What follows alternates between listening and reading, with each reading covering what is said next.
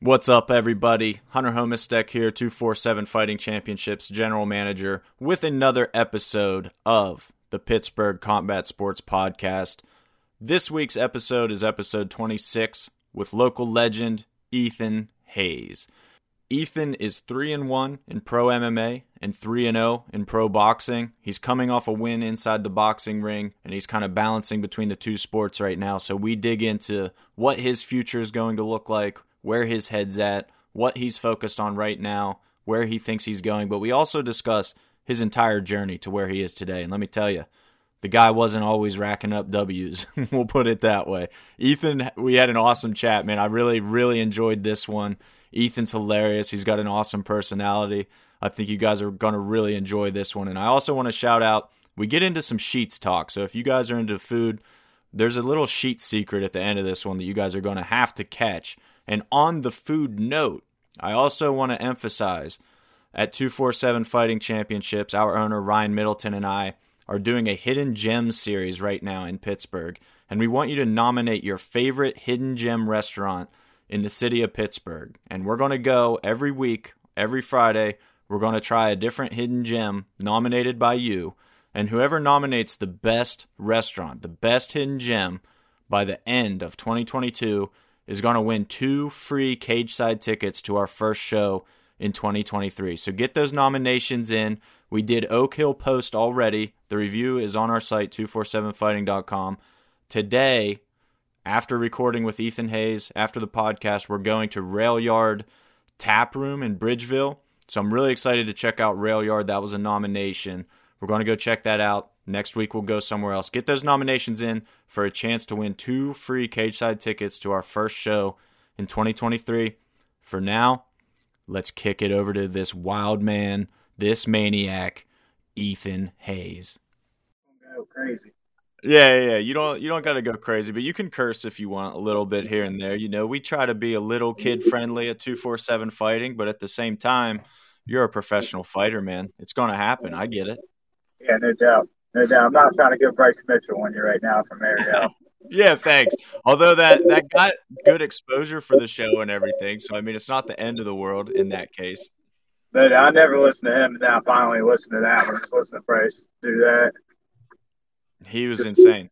Yeah, no doubt, no doubt. He was on one, that's for sure. Do you remember the Bryce Mitchell story with the drill? Yeah, oh yeah. yeah, yeah, Unbelievable. So I'm not even going to spill the beans on that, but if if you're listening and you don't know the Bryce Mitchell story with the drill, you got to do that. You got to get in on that. Just Google Bryce Mitchell drill, and I apologize in advance. yeah, doubt. That's a that's a, for sure. I know what you're talking about. Yeah, yeah. So I'm here with the man, Ethan Hayes. Ethan's taking a break from work for the podcast right now. That's how dedicated he is. So we appreciate you jumping on the show, Ethan, man. Yeah, no problem. My boss is cool. He didn't care. I mean, they're pretty laid back. They don't give a crap. That's awesome. That's that's the right kind of job. And as we were just saying, you know, before we got going live here, Ethan's side hustle pro MMA, pro boxing. Dude's pretty okay at fighting too. Three and one pro MMA, three and zero oh pro boxing right now, man. It's been a been a long journey for you, dude, and I think you're healing up right now, right? What what's your current status? Uh, I tore my bicep in my boxing match back in November. I throw like a lazy left hook when I scoot back, and I don't have a weight on my front foot, which is a bad habit. And I like slapped, and I think that's how I did it. But I tore it. I like tore my long head, whatever that is. And then I was kind of kicked for a little bit for the holidays and stuff. But I started training hard again. Well, I was training hard until I sent in, Connecticut last week. But I want to try to get back at it for the most part. Me and my girlfriend bought a house and stuff. Been busy with that too. But yeah, I'll be all right. I actually have like little balls where my bicep is now. It's different. It's, it's nice. well, it's good that the bicep tear could work out in your favor, man. That's crazy. You talk about buying a house. You mentioned going up to Connecticut, which was obviously to be in Nick Brown's corner for that big Bellator fight. It's a it's kind of a whirlwind, man. Your life sounds kind of crazy right now. How are you keeping up with training? How are you kind of maintaining your fighting career side of things throughout all that? Uh, like one reason I like I, did them boxing matches after the last MMA fight because um John Ramirez like walked me down. And I was like scared to be on my feet. I didn't like that. I had to go to grappling. Like I was timid up there. I didn't like that. So my boxing coach told me to um we need to get a boxing match. And so then I boxed, and it's nice when I box because my gym's right in Morgantown. That's like a half hour from me compared to like when I do an MMA fight, I get to the factory every Sunday, and that's like a little over two hour drive. And then um, I get a Combos every Wednesday in Spar. That's about like hour and a half, hour 15. It's a lot more traveling I do that. I have to get to Uniontown more and stuff. But that's why I did like them boxing matches too. And then I usually wake up early and go lift and run before work whenever I can finally get my butt out of bed. It just kind of depends, man. Just kind of depends. Not a lot of sleeping.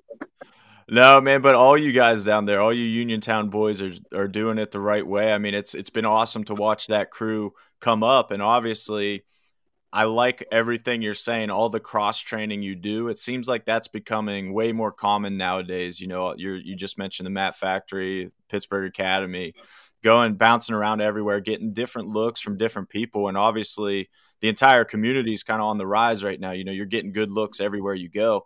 How has that kind of benefited your game and all this bouncing around. How are you able to manage that?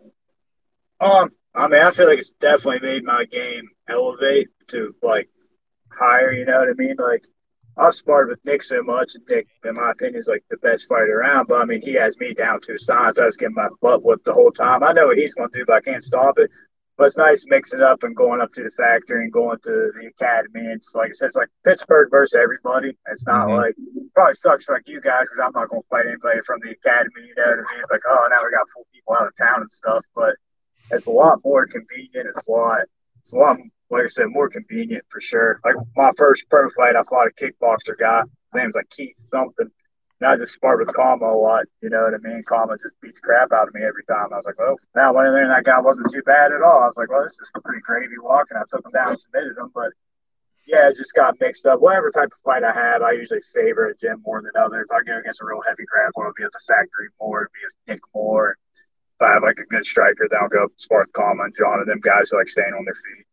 For sure. I mean, it's really the mix right now, like you said, Pittsburgh MMA versus everybody, but the mix right now is super, super strong in the air to get those looks. And we got one of them right here. Julian Flennery popped into the live stream to say Ethan Hayes is a G. I mean, you're not not wrong, Julian. Not wrong at all. So that's a, that's a Mat Factory guy right there who just got a 16 second knockout at our last show, Brawling the Berg 10. He's now three and zero. All finishes. This that guy's an animal. If we're talking about G's, you got to throw, got to include yourself there too, Julian. yeah, that boy, he swing from the hip. he ain't got time for second rounds.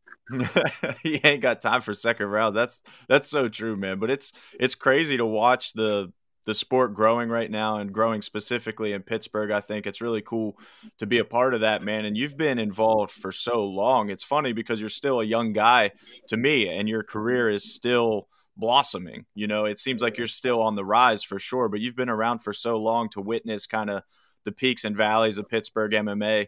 What are you feeling as kind of that veteran, that veteran presence that's still on the come up though? How does it feel to you right now? Oh, it feels good. Like whenever I was an amateur, like I mean, I like fangirl out whenever I like go to a fight and I see like I wouldn't say anything to them. I probably they probably don't know. So I see like call them at a fight and I just put them guys on a pedestal like Mark Jericho and stuff. Like never in a million years would I ask to train with him. Then like Nick would go up to stouts and stuff, and I started sparring like Mike Wilkins a little bit. I'm like, shit, these guys are just normal guys too. Like it's not like we put these people up here. You know what I mean? Now like I try to be cool to like amateurs. Like you know like even if like I've been not at a fight and I see like a guy in a higher combat league, I forget his name. He like, pulled out this awesome submission one time against this wrestler. I sent him a message because I was like, man, if I was a one and um, amateur and some guy sent me a message, like, not that I'm a big deal by any means, but you know what I mean? I think that'd be super cool. But yeah, it's uh, definitely awesome. It's definitely, I don't know, man. Like, I just feel like back then, like, I wouldn't have branched out here as much as I do now. I like that it's all becoming one big community or whatever, you know what I mean? Like, before my time, I don't think it was quite like that or whatever. I think you just kind of stayed with your own gym and fight across town and whatnot. That's one but, thing that yeah, that's one thing that I definitely noticed as well was how it used to be a little more cutthroat, I think, than it is yeah. now. I think everybody's kind of realizing that we get where we want to go if we all work together. That it doesn't need to be this way. To uh, as sappy and cliche as that sounds, you know, we're oh. going to all achieve our goals better if we're all in this together. So it's cool whenever you see somebody like you know Nick Brown do what he did at Bellator, and then you see you see all these posts, and you see fe- people finally recognizing mm-hmm. what he's doing because that guy's been at it forever. You know, I talked about it with Josh Fremd on our podcast, but Nick Brown's kind of the guy that just seems like keeps flying under the radar. And how much longer can that guy possibly fly under the radar? I mean, it's crazy right now. Yeah, I mean, Nick, I mean, he's been like the big brother to me since I first joined the gym or whatever. Like, he's super quiet guy. Like, when I first went to the gym, he never said nothing to me for like two months. And then I did a jiu-jitsu tournament with him. And I just remember like being in the locker room and Josh actually fought that same night for like gladiators or something. He's like, hey, man, you want to go to some fights tonight? And I was like, yeah. And then after that, it's kind of been history. But yeah, man, definitely, definitely Nick. Like, he's been around for a long time. He's fought everybody, like you said, underneath the radar. And I mean, like he's fought guys from Black House and beat them. But the guy last time was from TriStar. He beat um Trey Ogden, which Nick like wasn't a favorite in that fight. And it's funny because me Josh and AJ cornered him. And me and Josh were in the back, and Josh came up because Ethan, everybody here thinks we're on the B side because only us four know we're the A side. And Nick submitted him like in a minute 15 or something. It's just, yeah, Nick, I mean, he's just quiet guy, like Josh said, man. Just quiet guy, likes likes Dragon Ball Z, likes doing jiu-jitsu, and likes hanging out. Like, that's about it. Likes going to church, and that's Nick Brown. That's, That's freaking great. awesome. Is there yeah. is there any guy who better? So first off, I guess I'll shout out Ryan Middleton, our owner here. When you were you were calling, you were saying you weren't a big deal, Ethan. He chimed in, "You're a big deal, bro." So Ryan thinks you're a big deal. As long as Ryan does that, that's all you need. No doubt. so I want to share real quick. Um, I have Nick Brown's latest finish in Bellator queued up here. We're going to throw it on the stream. This was from Bellator MMA's official Twitter account. If anybody missed the fight, it was against Mandel Nallo um, up in Connecticut. Here's the finish.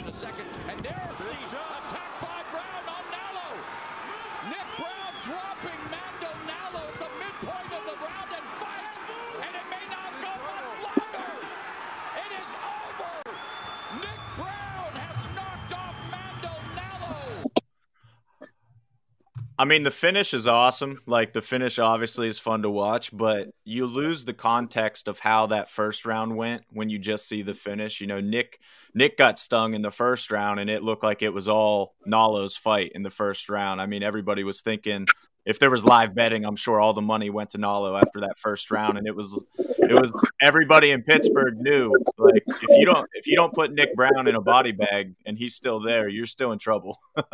yeah, he just stays in your face. And that was kind of like the game plan, anyways. I kind of take him down, wear him out. And Nick's pressure, I mean, it's unbearable. It's really annoying. And uh, Nick, like I say, has kind of stayed to the plan. And he said, like, the first round, he's looping his punches real bad. And, like, you're not going to connect to a guy that long. That guy was long. Like, he probably wasn't as tall as me, but he just, like, his arms and stuff look longer than mine, even. And, like, Spartan like Calm, I call him a super long too. And Nick, you know, has success with him sometimes too. But you got to throw straight. Nick's like, you know, I see when he come in, he just sit, and Nick just beat him to the punch on that one right hand. But yeah, that was he definitely wasn't the favorite in that one. They did a bunch of like interviews with Mandel and stuff, and Nick doesn't. He never gets the love he deserves, and he, I don't think he really gives a shit either, man. He just goes in, handles business, and then he goes home and afterwards we go eat donuts and that's about it man. Like it's not it's nothing extravagant after like at all. Like he that, just does business and goes home. That's that's probably my favorite thing about nick brown is that it's almost a character at this point. Like you said jiu-jitsu dragon ball z and church that's pretty much all he cares about. Like let's let's just stick to it stick to who i am. You know there's so many guys in mma who think they have to invent a character, they have to be somebody they're not. But I think it works best when somebody just fully embraces who they are, and and Nick Brown has done that from day one. Yeah, like I literally tell guys at the gym. I was telling my buddy Ruby about this earlier, and um, I remember one time we got done training. I was like, "Nick, you want to take a picture?" And he goes, "No." And I said, "Why?" He goes, "I'm winning fights, Ethan. People know I'm training." I just feel like that's like everybody like wants to picture, and I like you gotta promote yourself. But he just like looked at me straight face and goes, "No, I don't want to take a picture." And I was like, yeah, man, me either. Like, yeah, that's cool. I don't want to picture What a what a dynamic though you two have, man. What's it like having somebody like that in your it not only in your corner training with you but mentoring you on that side of the game too where you know like we said you're still young in your career. He's doing the thing in bellator right now got a huge future ahead still. What's it like having somebody to help you kind of with the business side of the game? Oh it's good. You know what i mean? Like i don't know like i said nick's always been like the bigger brother to me in every which way and like he like kind of tells me it's like take good fights, smart fights or whatever. And I told him I wanted to box and he was all about it. And I go up and he just um spar with me, just boxing and stuff and still miserable. Like it, it's like not even so much like business. Nick will make you mentally stronger. Like not even joking. He's made me cry my driveway an hour away after get done whooping my ass. Remember one time he beat the shit out of me. I went home. I was sitting in my parents' driveway. I was just there. I'm like, why do I waste my time going up there? And then he like beats me up. He's like, oh, good job, man. I'm like, no, it wasn't. No, it wasn't. It was surviving. But yeah, so he's he's kind of a big brother to everybody, like me, Josh, Carly, and like the thing about Nick too, like I said, big brother. Say I go to another gym, say it's like a jujitsu gym, and say I just get mopped up by somebody, just gets my ass whooped. I like pay attention. He'll never admit it, but you pay attention like a couple rounds later, he'll go get that person and he'll just beat their ass the whole time or whatever it might be. My buddy one time was a white belt and this brown belt just mopped him up. He said, as soon as they got done, Nick came over and asked, like, like, hey, man, you want to roll? And the guy's like, yeah. And then he said, Nick just ragdolled him the whole time. I'm like, I'll never admit that. But something funny about Nick, after that fight, you see how he looks over and goes like this? That's something he's been doing lately. AJ noticed that. Like, he'll get done one, at us and just go like this. Like, we're not surprised, but everybody else is surprised. But yeah, man, he's he's stud. I mean, if you train with that guy, i he's the best overall. I mean, I've ever trained with. It's crazy to hear you say that, and then that's the same exact thing Josh Fremd said when he was on the podcast. You know, Nick Brown truly is kind of the hidden gem, I think, of Pittsburgh MMA still to this day. Even after this win, I think he didn't get the credit he deserved. But I'm going to play the clip uh, real fast of his post fight interview for anybody who missed it because that that was good too. That was golden. Everybody here in attendance, Bellator, let's hear it, guys. They put Bellator puts on a heck of a show. I want to thank my teammates, All American, everybody in Pittsburgh MMA, putting it on the map, and we're going to carry them all the way to the top. I mean, everybody here in attendance. Oh, geez, technology issues brings a tear to your eye, right? No, I have I have icy hot in my eye. I mean, thanking his teammates, thanking Pitts, putting Pittsburgh MMA on the map, like you said, uh, just a humble guy. It's it's awesome that you were a part, I think, of that camp and up there for that fight card. What what was the energy, you know, in the arena and everything? What was that whole experience like? Uh, like when he initially dropped him, like the commissioner sent by me and AJ, and like in Kansas, whenever he um he dropped um Trey Ogden with a straight right, and Trey Ogden popped up, and then um Nick submitted him like a couple seconds later. And me and Josh like stood up and we were hyping. This lady was like pulling us down. I remember Josh was like trying to get on the cage, and this lady's like holding him, and Josh hit her with the Heisman. He like pushed her, like pushed her, but like stiff armed her, and then she like stood in front of the cage so we couldn't get in there. But like he dropped him, I jumped up, and this guy pulled me down, and he was super cool the whole time. The commissioner guy we had, and then um Nick ended up pounding him out. Then me and AJ stood up, and I looked up to the stands to see if I saw anybody because he probably had like 20, 25 people come up. I'd say roughly, probably like 15, 20, probably not 20, 25. I looked up, I saw his mom up there, and she had a shirt on. I could pick her out of the crowd. She was cheering, but the place did erupt. I mean, it's the most biggest fight card I've ever been to, biggest card period I've been to. You know what I mean? But mm-hmm. yeah, it was wild. The place definitely, definitely went up, and I was just like, damn, like it was a lot of energy. And then afterwards, the commissioner's like, man, I wasn't mad you stood up. because I thought you were going to jinx him because the ref didn't stop it yet. And I was like, oh, because the guy was wrestling up on a single leg until Nick knee cut over to mount. Like he maybe could have survived because you know what I mean. Then once Nick went to mount and bellied him down, it was only thing left was death that's that's game over at that point as so many fighters have discovered. So even though you know we talk how how humble he is how grounded he is and all that's very true do you notice after a win like this does he get a little little extra hype? Is he is he like where's he at with his career right now in your mind? Where what's next for him?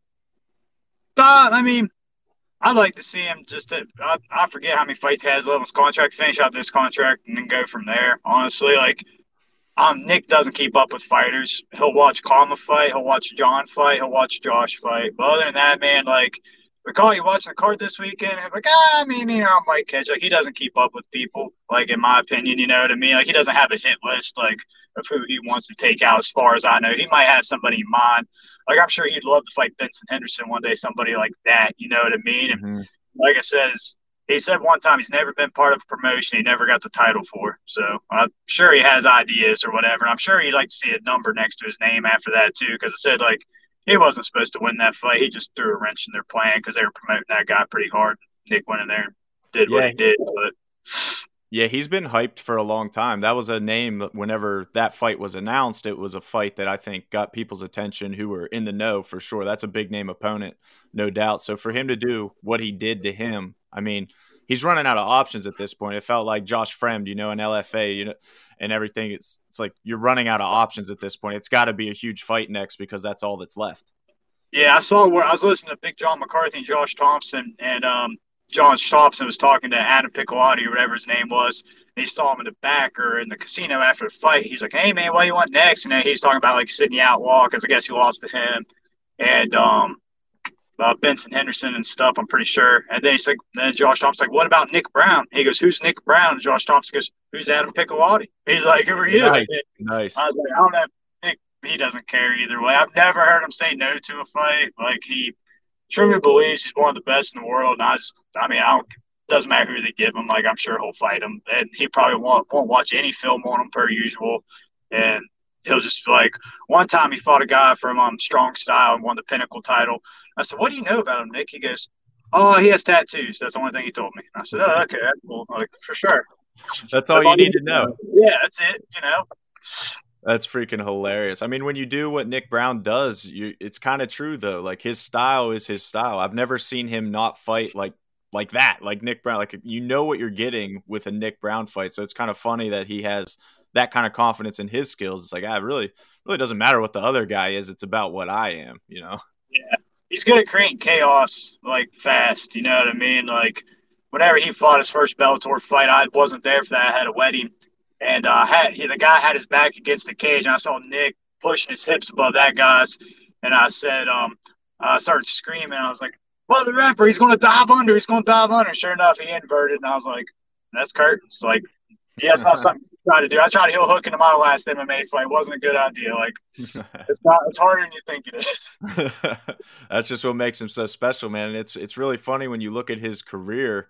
That loss to John Gunther, the one loss on his resume, it it spoiled so much. I think of the star that he could have been in Pittsburgh MMA. Like we say about how he never gets the respect he deserves. I think that's a big reason why that that one loss for whatever reason people put a lot of weight on a loss. But man, there's just no shame in losing in this game. Like I try to say that to every amateur fighter as well to hammer that into their brains. Like you're going to take your lumps. It's no big deal when you lose one, especially when you lose to a guy like John Gunther, which he did, who was a great grappler at the time, super pressure based fighter.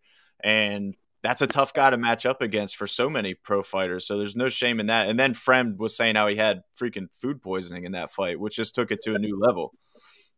Yeah, for sure. So Gunther's definitely, like you say, beat um, uh, Devontae and stuff. Like just walked him down. Devontae like, broke his orbital and stuff in the first minute of the fight. Like that guy, he's he's a different breed too. Like he's just a little goober of a guy or whatever, and has a little mustache and stuff. But yeah, so there's that one L, and then like I said, he didn't really seem like upset. It was just like whatever, you know what I mean? He just I don't know. He's an interesting cat, that's for sure. One time he took a boxing match on like 24 hour notice. This guy got a hold of me. He's like, "Hey, you know somebody weighs 170 pounds?" I was like, "Yeah." Uh, they're like, "Well, he boxed." I'm like, "Who's the opponent?" Like, I know how this works, and they told me. I'm like, "Let me message him." And I messaged Nick. I was like, "Hey, man, you want to box tomorrow?" Because he has medicals and everything. He's like, "Yeah." And I said, "Oh, this guy says winnable fight. It's not like we're going for a check." He said, "All right," and he didn't ask me his name, so I gave it to him. And then I went to the gym, and he was rolling on the mats with somebody. I was like hey man, you, want you want to hit mitts or something? And he goes, yeah, we can do that. I hit mitts with him, and then um we sparred like lightly, like six rounds, like real real light. So how you feel? He goes, I feel amazing. I'm like,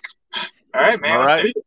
And Good enough. and He won, and he just beat the piss out of the guy for like four rounds. The guy was, you know, like a B side fighter anyway. But I was just like, I wouldn't do that. You know what I mean? Like everybody says, anytime, anywhere. Like, no, not me. Like I don't want to get the shit beat out of me, but it's literally any time, anywhere. Like it's fine, but he's not going to.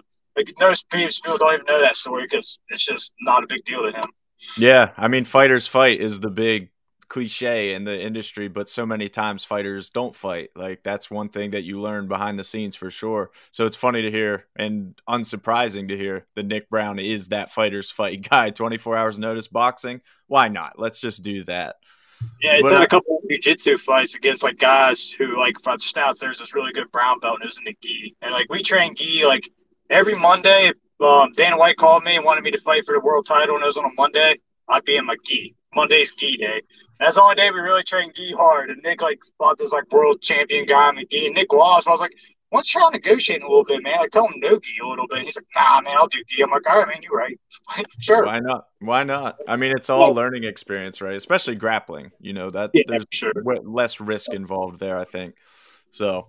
What's uh, dude? I wanted to ask you, what's up with All American right now? Did I see on Facebook that you guys had something with your roof? You guys had to shut down for a little bit.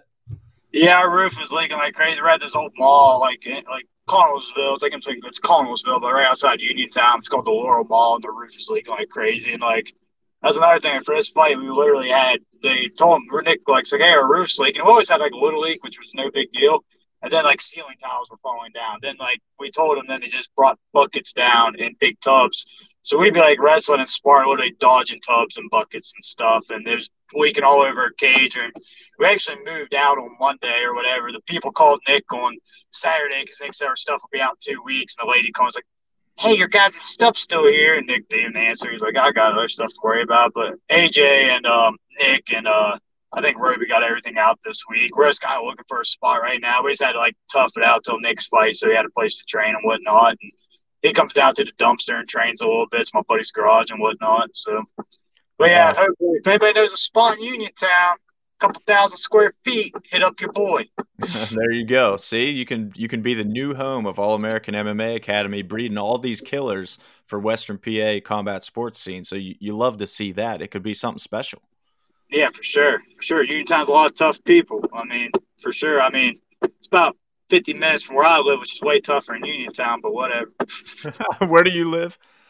I live in a little town called Kingwood in Preston County, West Virginia. I live in Reedsville now, but I grew up in Kingwood, which is like 10 minutes down the road, like everywhere in West Virginia. It's just little towns. Sure. Yeah, I never even heard of that. I actually lived in Uniontown. I went to WVU first of all. I graduated from WVU, but I, li- I lived in Uniontown for a little bit while I was in college and made that commute. And I never heard of Kingwood, so I've been around and like I've been to Southern West Virginia as well. My sister went to uh, med school down there in Lewisburg, West Virginia. But, you ever heard of Blue Hole, like the bridge everybody would get to WVU? Yeah, yeah, yeah. I grew up like 15 minutes from there, 10 okay. minutes. If, like if the road was smooth, it'd be like a 10 minute drive. But yeah, I go, that's the town I'm from, right in that area. Gotcha. That's awesome. So did MMA bring you to Uniontown? Did work? How did you end up with this squad? Well, I actually went to a little boxing gym in um, Morgantown for a minute. And then I had a boxing match, and Phil Rowe, fights in the UFC, wasn't his girlfriend went to WVU, so he trained at Morgantown for the beginning of his career, and he popped up Pittsburgh and sparred and them. But he like popped in my boxing gym and we sparred. Then afterwards, he called me. He's like, "Hey man, I just think you know you could probably do better than this." I had a fight like in three weeks, so Phil came in and he worked with me like three or four times a week. And literally, the only thing I threw was a one-three-two, and I'd step back two steps and sit on a two. And that whole entire boxing match, that's the only thing I did in one. Then afterwards, I went to Uniontown and I popped in, and um, I was supposed to just box. And I went there, and Nick had a fight in a couple weeks, and uh, AJ down in Morgantown. I just went there and I watched him fight. And then I went to a jiu-jitsu day, and I went to box. And uh, Jake Just, my boy, he um, I was sitting there hitting a bag, and he kind of looks at me. He's just wild, man. He's like, hey man, you want to keep hitting that dumbass bag or you want to do jujitsu? And I was like, oh man, I guess I'll try. I'm just terrified. I'm like, I'll do jujitsu. And my dog, um, Carly Joe Thomas, she was like 15 at the time. And afterwards, I knew Carly because we boxed at the same gym a couple times, like before I went up there. And she's like, hey, Ethan, you want to roll? I was like, yeah. And she ragdolled me. Like, I was nice. a grown man. I thought I was tough. And Carly was like, oh, my back. She like choked me. I'm like, oh, that ain't going to happen again. And then Carly like arm drags me and takes my back again and chokes me. I'm like, this is this girl's dad drops her off. Like this could not happen to me. started going jujitsu, but yeah, Carly was like the first one that really humbled me in life hard. I mean, I was like, I'm not tough at all or whatever. But then I just started going up there, and I worked in Cheat Lake, so I get off work and I just drive right up after work, and um, I'd always be sleeping in my truck, and Nick would wake me up or AJ. And uh, Nick told me he's going to get a sticker for my truck one time says "Don't Narcan me" because I'd be in there just passed out all the time in a parking lot, just random parking lot sleeping. Not just go up after work and whatnot. But I still bounce from there, and I go to a boxing gym in Morgantown now called Jim's Gym, which is my boxing gym and stuff. And I'm still popping gyms in Morgantown, so like ground zero and stuff too. They're good to me and whatnot. Always give me good work, jiu-jitsu, stand up and shit.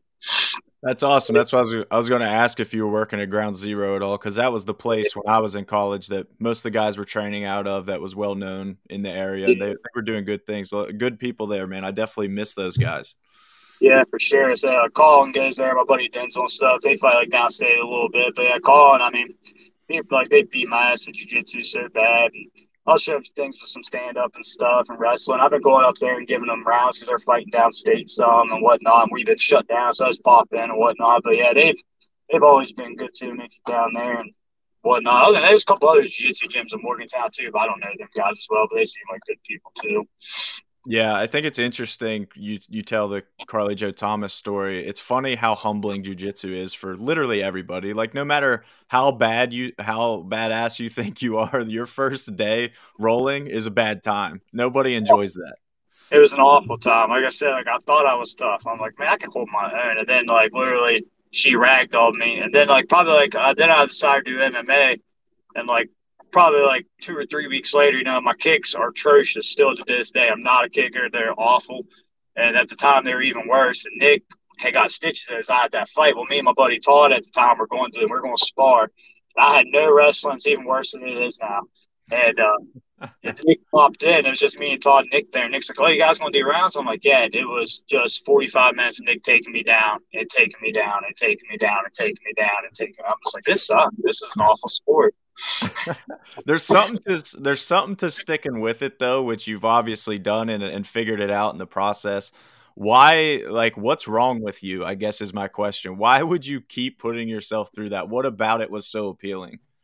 I don't even know, man. Like, I wasn't in a lot of fights growing up. Like, I was the youngest cousin on my side. You know what I mean? My brother used to beat the shit out of me. Like, not all the time, but there's times he really beat me up. And then like my cousins would always harass me. Other than my cousin Justin, he's the only one that ever took up for me on the Hayes side. Nice. But um, yeah, I don't know. I just kept showing up, and that the reason I ever started training anyway because I just had free time. I was like, I'll just start. I'll start boxing, and I just didn't have shit else to do. And I just kept going. I mean, I ain't got nothing else to do. It's not like people like to say, I've been fighting my whole life. Like, no, you haven't. Like, you haven't. it's like, you didn't fight your whole life. Like, whatever. I got one fight in high school and got the shit kicked out of me. Like, you guys are faking. It's fine. It's not a big deal. Like, not everybody's hard. Not everybody's, they're Bobby Green. Like, not, not yeah, right. hard. You know what I mean? Right. Dude, that's the I gotta clip that whenever this podcast comes out officially when we start posting the little clips. You grew up in the suburbs, you ain't been fighting your whole life. That's the quote. That's beautiful. yeah, no doubt. Like I grew up like it wasn't like my area is not rough. You know what I mean? My family was great. I mean, my cousins beat me up, and I like said, I got a couple fights in middle school and high school. I got ragdolled on on the side of the main road by this boy named Cody Wolf. I fell in a ditch, and he was just hitting me in the face. And I'm like, can somebody get this man off of me? His mom brought him to the fight at like 11 o'clock on a Saturday night. Like, no, you're not. You're not hard people. You're not oh, man. That's hilarious. And it's funny to just even tie it back. Like the most badass dudes in the game are like they're not necessarily, like you said, Bobby Green, they're not coming from hard backgrounds. Like Nick Brown, you just said, Dragon Ball Z Jiu Jitsu, it's church. It's kind of all he cares about. He's not out there being some tough, tough dude in everyday life because he doesn't need to be. He is where when it matters. No doubt. That's what I mean. Even then, I was in a thing this past summer. These guys like jumped one of our buddies and I went down there and I tried breaking it up, and some guy punched me in the face. And I didn't see who it was, so I tried taking this guy down. He was so big I couldn't get my arms around him or whatever. There was like five guys, and I got punched a couple times. Like the thing dispersed, and then afterwards, my, uh, people were like, "Why didn't you go beat somebody up?" I'm like, "I ain't freaking Chuck Norris. It's not like curtains. curtains. like, no, no, I'm not getting beat up. I just wanted him out of there. That's all. Yeah, that's not how it works in real. Like the movies give people a false sense of how tough they are for sure. How many times? I mean, I'm sure you hear it all the time, but you watch fights with somebody who doesn't train, has never fought, and they're like, "Oh, why isn't he just getting up?" Or "Oh, oh man, why is he letting him do that?" You know, it's like, dude, you have literally no idea how this works. Yeah, my buddy Ryan Hovatter, one of my good friends. Every time we get to drinking or whatever, he's second place out of all my friends because he'll be like, "Let's wrestle," and I'll just ragdoll him. But he's the only one that challenges me or whatever. We have a great nice. time, but Rob just plays around, and then he knows, but he's just picking on me or whatever. He'll just be a little sauced up, like, "You want to wrestle?" I'm like, "Yes, I do." And then I take him down, choke him. One time I had his arm, and they're like, "Oh, don't break him." I'm like, I'm not going to break his arm. Like, yeah, like yeah. you're just you're just going to break your friend's arm in a friendly wrestling match. Yeah, for sure. Yeah, in the, in the front yard with their shirts off at two o'clock. Like, that's the way we get down. That's typical, man. That, that's what I expect from that area for sure. no doubt, hundred percent. I remember wrestling outside of our high school one time. Me and my buddy Sam, and we knew nothing about wrestling or jiu-jitsu. And I was in his closed guard, like we didn't know what we were doing. And I picked him up, and Sam like opened up his leg, and I slammed the piss out of him. I'm like, "Why would you do that? Like, I don't know what I'm doing. Like, we had no idea." Like in high school, we literally fought at my buddy's farm one time. We bought MMA gloves at Dick's. Well, they bought them because I was always broke. They bought MMA gloves at Dick's and headgear, and we went out to our buddy Craig's farm. And I literally fought all my friends who were way bigger and smaller than me. I didn't win one fight. They all just beat the shit out of me, and it was it was a good time. Like whatever. That's that's the seasoning. But now we see like we can put your name and your record on the screen. Look how things have changed, Ethan. Look at you now. I know. Look at me go. Just out there. Just, now I just get now I can beat them up and I get beat up when they're not around by other people. It's perfect. There's always a bigger fish, right? No doubt. It's a big pond too. Yep. Yep. So, I mean, it, it kind of begs the question, though. Like we we established earlier in the podcast, you know, you're coming off injury, you're kind of healing up right now, but where do you see your career heading? What What are your goals at this point? Because you are split between pro MMA, pro boxing right now. Do you kind of lean to one sport or the other? You're just going to take opportunities as they come? Where's your head at? Uh, kind of like you said, opportunities where they come. Like boxing's never the goal or whatever. And then um, Michael McSorley had a show in Pittsburgh.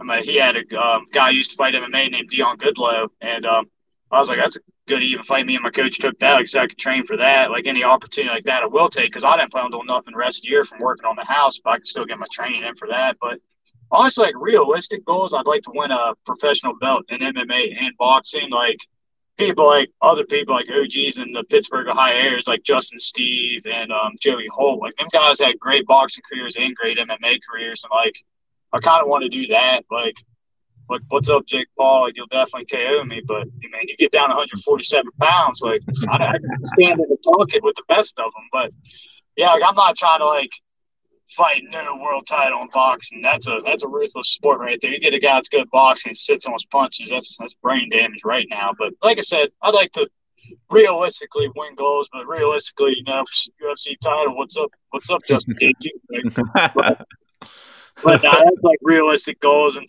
like I said, I just turned thirty, and uh, just depending where life takes me. I mean, I'll fight until I can't no more physically or whatever, and. Uh, if I started biking getting like KO'd all the time or something like that, you know, like call it quits. But I was planning on doing jujitsu forever and opening up my own little MMA school back in Preston County. Is about it, man. Like, those are great. No, man, those are killer goals. I love that. And I love also that you shouted out Joey Holt and Justin Steve. Those two guys are animals back in the day. And I love hearing from them. Is Joey still fighting? Do you know? I, I'm pretty sure Justin isn't. Is Joey? I have no idea. I've never actually like met Joey like personally or whatever, but he was like a guy like whenever I started like doing boxing MMA because I did through my amateur career too. I actually won the first Rough and Rowdy for um, Barstool Sports. Nice. And, Josh Frum one time won Rough and Rowdy when it was a kickboxing tournament too. But nice. Yeah, like I did that and um uh whatnot.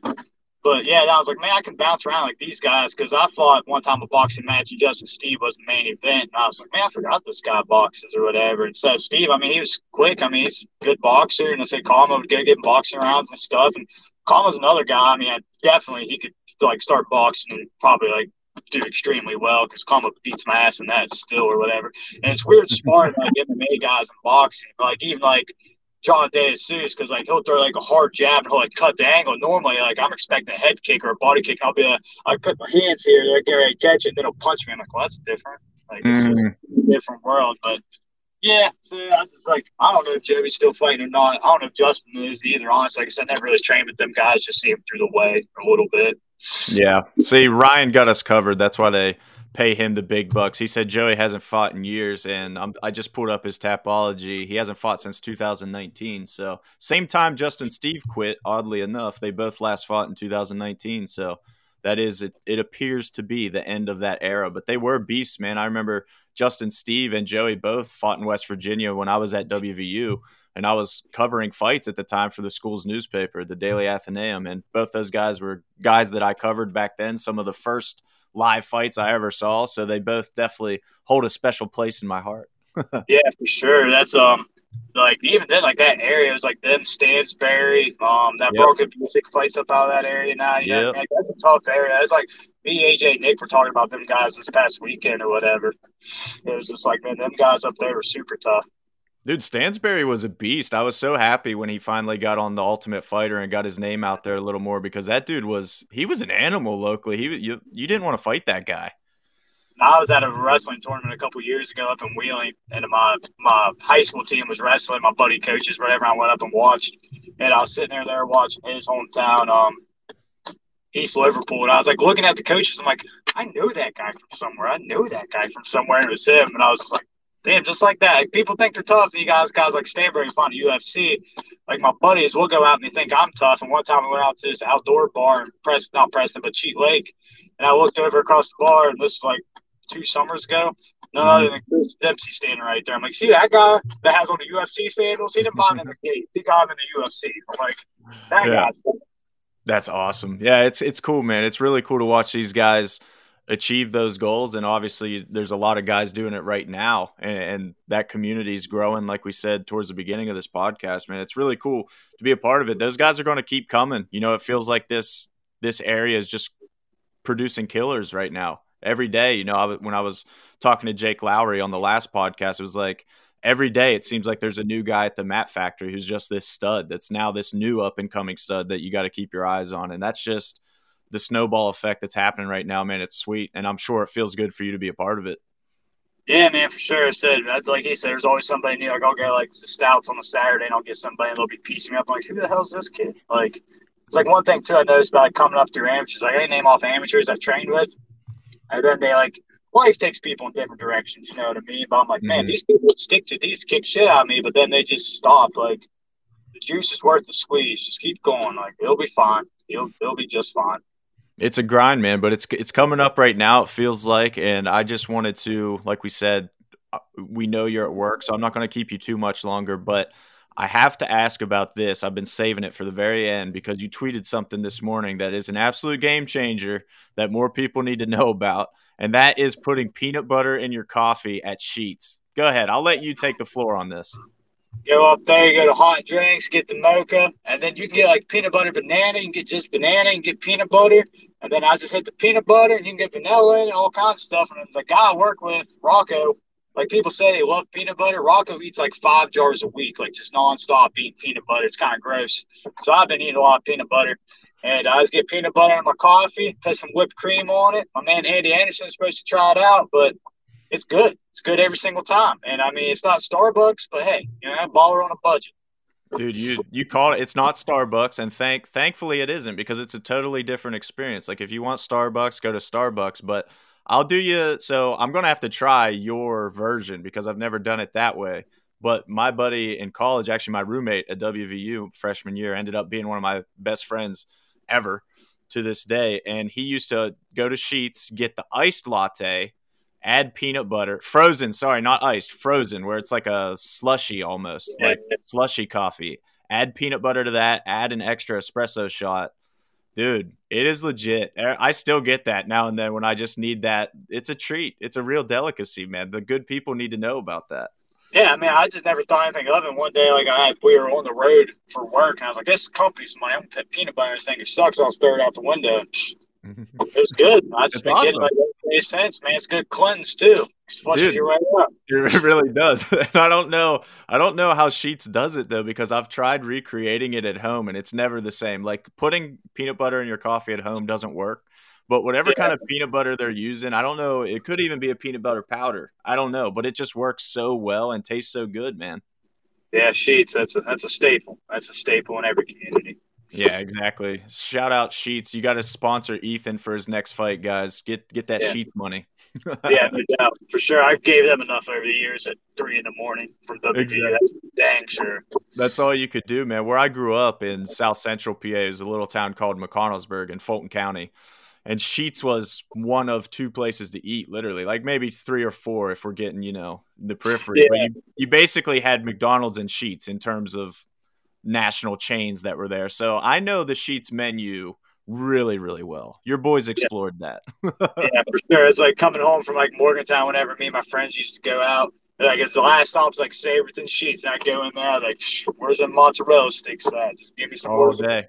sticks.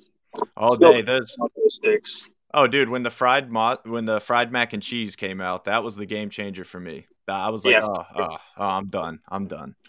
Just can't always eat clean and 100% to my diet. all the time. yep, yep. This show's definitely sponsored by Athletic Greens and everybody that Joe Rogan's sponsored by. It's Yeah. like clearly, On it, know, taking my taking my brush mushrooms from my brain. yeah, yeah. Clearly, we're on the same path with Sheetz, mozzarella sticks, and peanut butter in our coffee. Game changing. Best life. but yeah, dude, I uh I appreciate the time immensely, man. It's nice to finally catch up with you and and get an update, you know, on your career. You know, selfishly, we're excited to see you get back in that cage, and we hope it's for us and we can get you back in there, man. That you're you're a great fighter, and as much as you joke around and everything and talk about how people are always whooping your ass, like you got a really promising career, man, and we're we're honored to be a small part of it. And thanks for coming on the show, dude, and, and keep doing your thing. We'll definitely be in touch. Yeah, thanks, man. It's the first thing I've ever been on. First interview, man. You're the first. Wow, that's crazy. Told you, not a big deal. Nobody loves West Virginia. Well, Except people who went to WVU. see, see, you got we we're allies now, man. This is how this works. Same team. No doubt. All right, brother. We'll get back to work before you get fired. I appreciate you doing this. I guess we later, man. Yep. Later, brother.